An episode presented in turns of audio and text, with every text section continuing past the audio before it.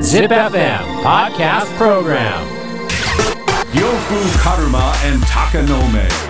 Midnight Radio Show. double seven point eight. Zip. Warate Ito Omo. Podcast Program 笑っていいと思うえーこの時間は僕呂布カルマがあなたの質問や悩みにお答えする「わらっていいと思う」です ね。え笑っていいとも、わらっていいと思とわえもあみたいになってますけど。う。いつなろうばみたいな。いや、なってねえ。えー、質問や悩みに答えていきます。まずはこの方。横地さん。横地さんね。うん。なんかこれ空白が気になるけど。横地になってる。コーチさんね、えー私は椎茸が苦手で食べられません、そんな自分が小4の息子に好き嫌いしたらダメって言っていいのでしょうかダメだよあ言っちゃダメなんだ。ダメダメ私は椎茸嫌いだけど、うんあなたは嫌っちゃいけないよ。ていうか俺好き嫌いしたらダメっていう教え自体俺は反対なんですよ、あそうなんや。うん、いいやそんなことなくないやいやまあその「ダメ」っていう言い方が、うんそのなんちゅうの大雑把すぎるけど、うん好き嫌いなくいろいろ食べれた方が楽しいよーってことじゃないえそれぐらいなら言っていいと思う、うんなんかいやでもねガキの好き嫌いなんか、うん食わず嫌いだからあそうなんよ、ほとんどでもそうじゃないだって、うん本当に子供が食いたくないっていうもん全部食べなくていいよとかって言ってたら本当肉とかしか食わんよあいつら肉とゼリーしか食わんくなるよ、まあそうよだからそれはさすがにじゃんだからどうしても食べれないものがさいやだから一旦うんアプローチしたりなんかまあアプローチの仕方はもちろん大事ですけとどかなんか2歳ぐらいまで食ってたのになんか全然最近豆食わんやんとかさなんかあるやんそういあうるのある例えば対大人だったらうんもういいですよそれはもう勝手にすればいいけど、うんまあ、子供のしたくない嫌いそんなの真に受けちゃダメっていうかああそうですよまあそこは見極めなあかんけどね。そうでも見極め難しいじゃん本当に食えないものとうん。なんかノリで言ってるやつとでも本当にまずいもんとかあるからね。まああるけど、でもそれでも本当にまずいもん出さんじゃん親はいや、なんか、前も言ったけど、うん薄味至上主義みたいなさ。でも薄味至上主義で育つんだったら薄味でやっときゃいいやんいや、俺それは絶対嫌なんですよ。そうなんやこれは、いや、自分が100歩譲って自分がうまいと思ったものだったら、うんむむあの息子にも食食えって言うけど、うんういんや、これは誰が食ってもまずいぞっていまうあのそれはあるよ。よあるじゃないですか。だからでも薄味とかそうじゃないまあでもいやでも親はうんうまいんでしょ例えばそれ薄味だけど例えば親があ、違う違う違う。あの、親に、親が実際食うんだったらこんな薄くないやんっていうメニューをん子供が食うからって言って薄味にする場合あるじゃん。それわけわかんない、ね、あれはマジ許さんうそのお子様ランチとかで、明らかにハンバーグの質全然違ってそう何そこうれそみうたいそなう。そうなんよ。あああいうのるあがるマジでムカつあいるて。ねそれはあるわちゃんと育っては欲しいけどね。んなんかいろんな味がわかるよううには。んまあでも俺納豆は絶対食わんしな。納食わず嫌いで。豆まあでもね、うん。まあ食わんでもいいけど、んそのうち食うようになってると思うななんかその自暴自棄になったりした時に、いやなんかでもなんか子供に対するね、変な理想の押し付けみたいのはちょいちょいあるんだよな。まあなそれはあるけどまあ食い物の好き嫌いぐらいはね、別にそんそれぐらいはゴリゴリの英語通したっていいと思うけどねだ学校、いやもちろん俺も食わすよ。食わすけど、なんかその、好き嫌いがダメだからっていう理由では言いたくないんだよ。例えば自分が食えるようになったきっかけとかっていうのをちゃんとこうやってやる。で俺最近で言うと、あ、これね、わかるわかるけど、牛乳と食ってみみたい な。合うから。ああまあなそれでは好きになったりするから。ああまあそれはいいよ親やなんかね、別物として子供を扱うのは俺すげえ嫌なんですよ。うんうん自分の感覚と、むしろ子供の方が敏感なわけで。うん味とかに関しては。なんかだから、これも椎茸苦手で食べられません。だったら俺は言っちゃダメだと思うし。ああでも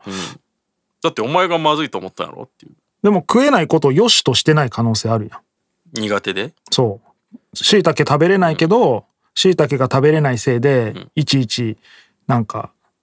肉まんとかにも入ってたりとか椎茸って結構いろんなとこに紛れ込んでるじゃん、まあねうん不便じゃん椎茸って食えないよりは食えた方が絶対いいわけだから、で息子には食べれるようになってほしい。例えばセロリとかだったらさ、いいよ出てこないしあんまりね、レアなやつだしね。椎茸はね割と遭遇するから食えた方がいいと思うカニとかも別に食えなくていいよ贅沢なもんだから、わざわざ食わなくてウニとかもさ食わなくていいけどその日常に普通に出てくる出てきて遭遇するようなもんは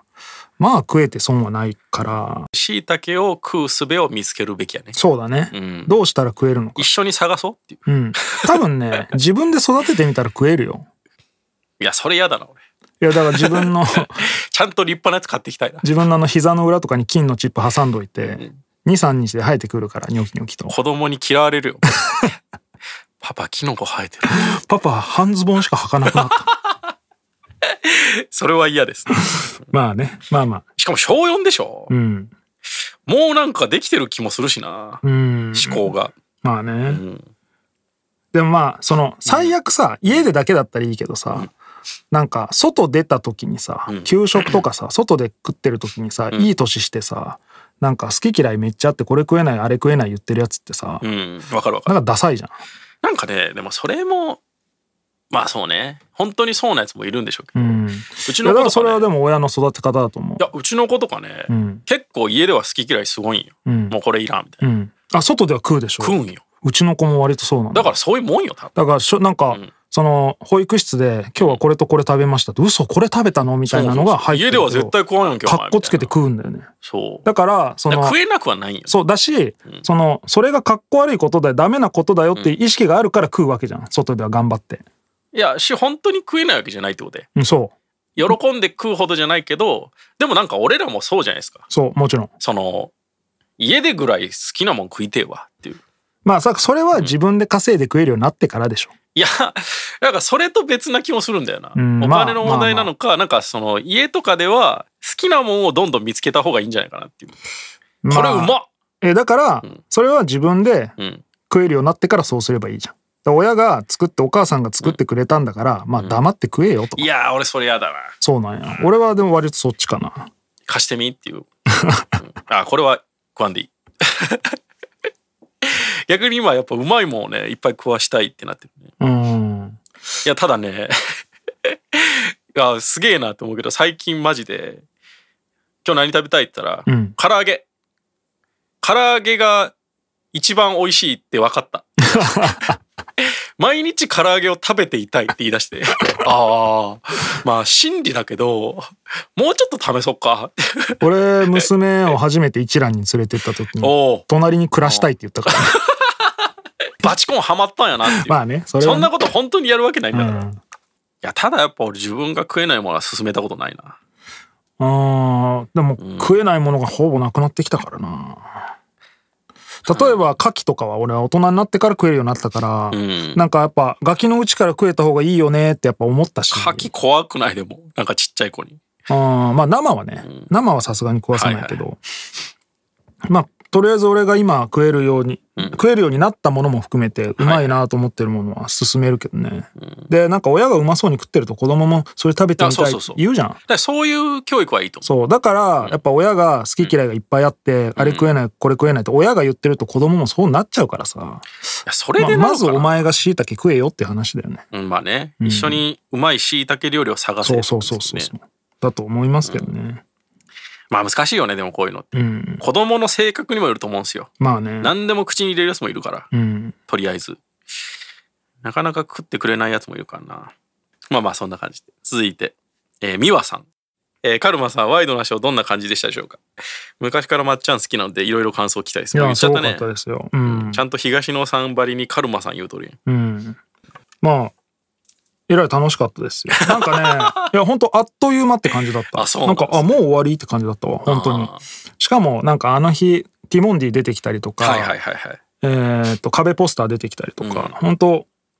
お笑いを見てる感じだったね、ほまとあんどだいぶお笑いに寄ってる回だった気がしますね、うん確かに単純になんか、こんなこと言っていいんか分からんけど楽しいあーテレビテレビだーみたいなえー感じだったねうんなんか逆にもうまっちゃんの前で頑張っでもまあもともと頑張らんけど俺テレビ出た時に、でもなんか笑い取ってやろうとかはいはいはい、ね逆に恥ずかしいっちゅうかさいやそうようん、だからもう本当にお客まあ変な意味だけどお客さんでいいなみたいなそ思うっすねってたからまあ振られれば答うえてんみうる、んうんうん別に木をてらったことする必要もないし、まあ本当楽しかったですねいやだって東野さんでもすごいもんねいやすごいよマジすごい声太いしうんいやすごいよな、んそう考えるとあの空間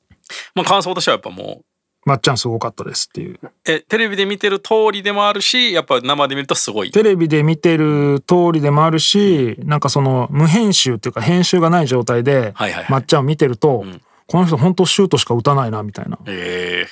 しかもどの角度からでもうう打ってくるなみたいな、えうんそれ全部入る入らないは別として、はいはいシュートの意識であシュそういうことねドリブルしないなみたいな、ああ、わすごいですかりやすいね、うんまあでもそのイメージあるしね、うん見ててもねで人がドリブルしてるとことかもスパーンって途中からシュート打ってきたりとか全然するから、すごっと思ったねやっぱりやっぱ芸人さんとかだったらやっぱ一回会うと完全に持ってかれるでしょうね、うん心をと思うよ